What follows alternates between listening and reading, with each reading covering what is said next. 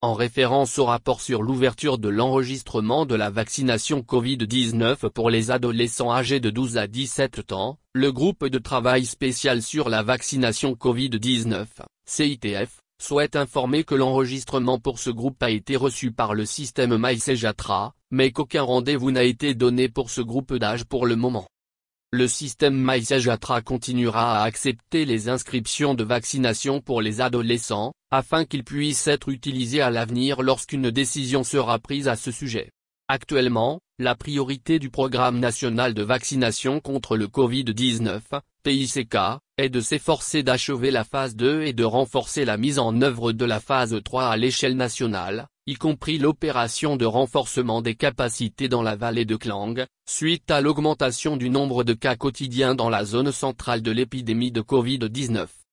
Pour information, pour l'instant, le gouvernement a également décidé de ne pas administrer le vaccin Covid-19 aux adolescents âgés de 17 ans et moins, y compris aux candidats au sigil Pelararan Malaysia, afin d'éviter tout risque de myocardite et de péricardite, c'est-à-dire d'inflammation cardiaque, après que les adolescents aient reçu la deuxième dose du vaccin injectable Covid-19, comme cela a été étudié aux États-Unis.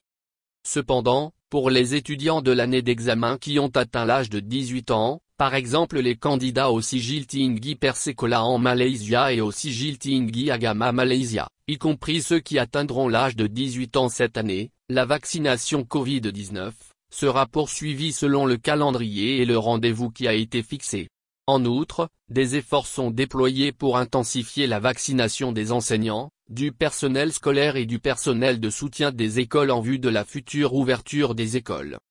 Cette mise en œuvre est suivie conjointement par le ministère de l'Éducation et le ministère de la Santé au niveau de l'État et du district. Actuellement, le KKM finalise également les directives cliniques pour l'administration du vaccin Pfizer, à un groupe d'adolescents ayant des problèmes de santé chroniques, et présentant un risque élevé de contracter le Covid-19.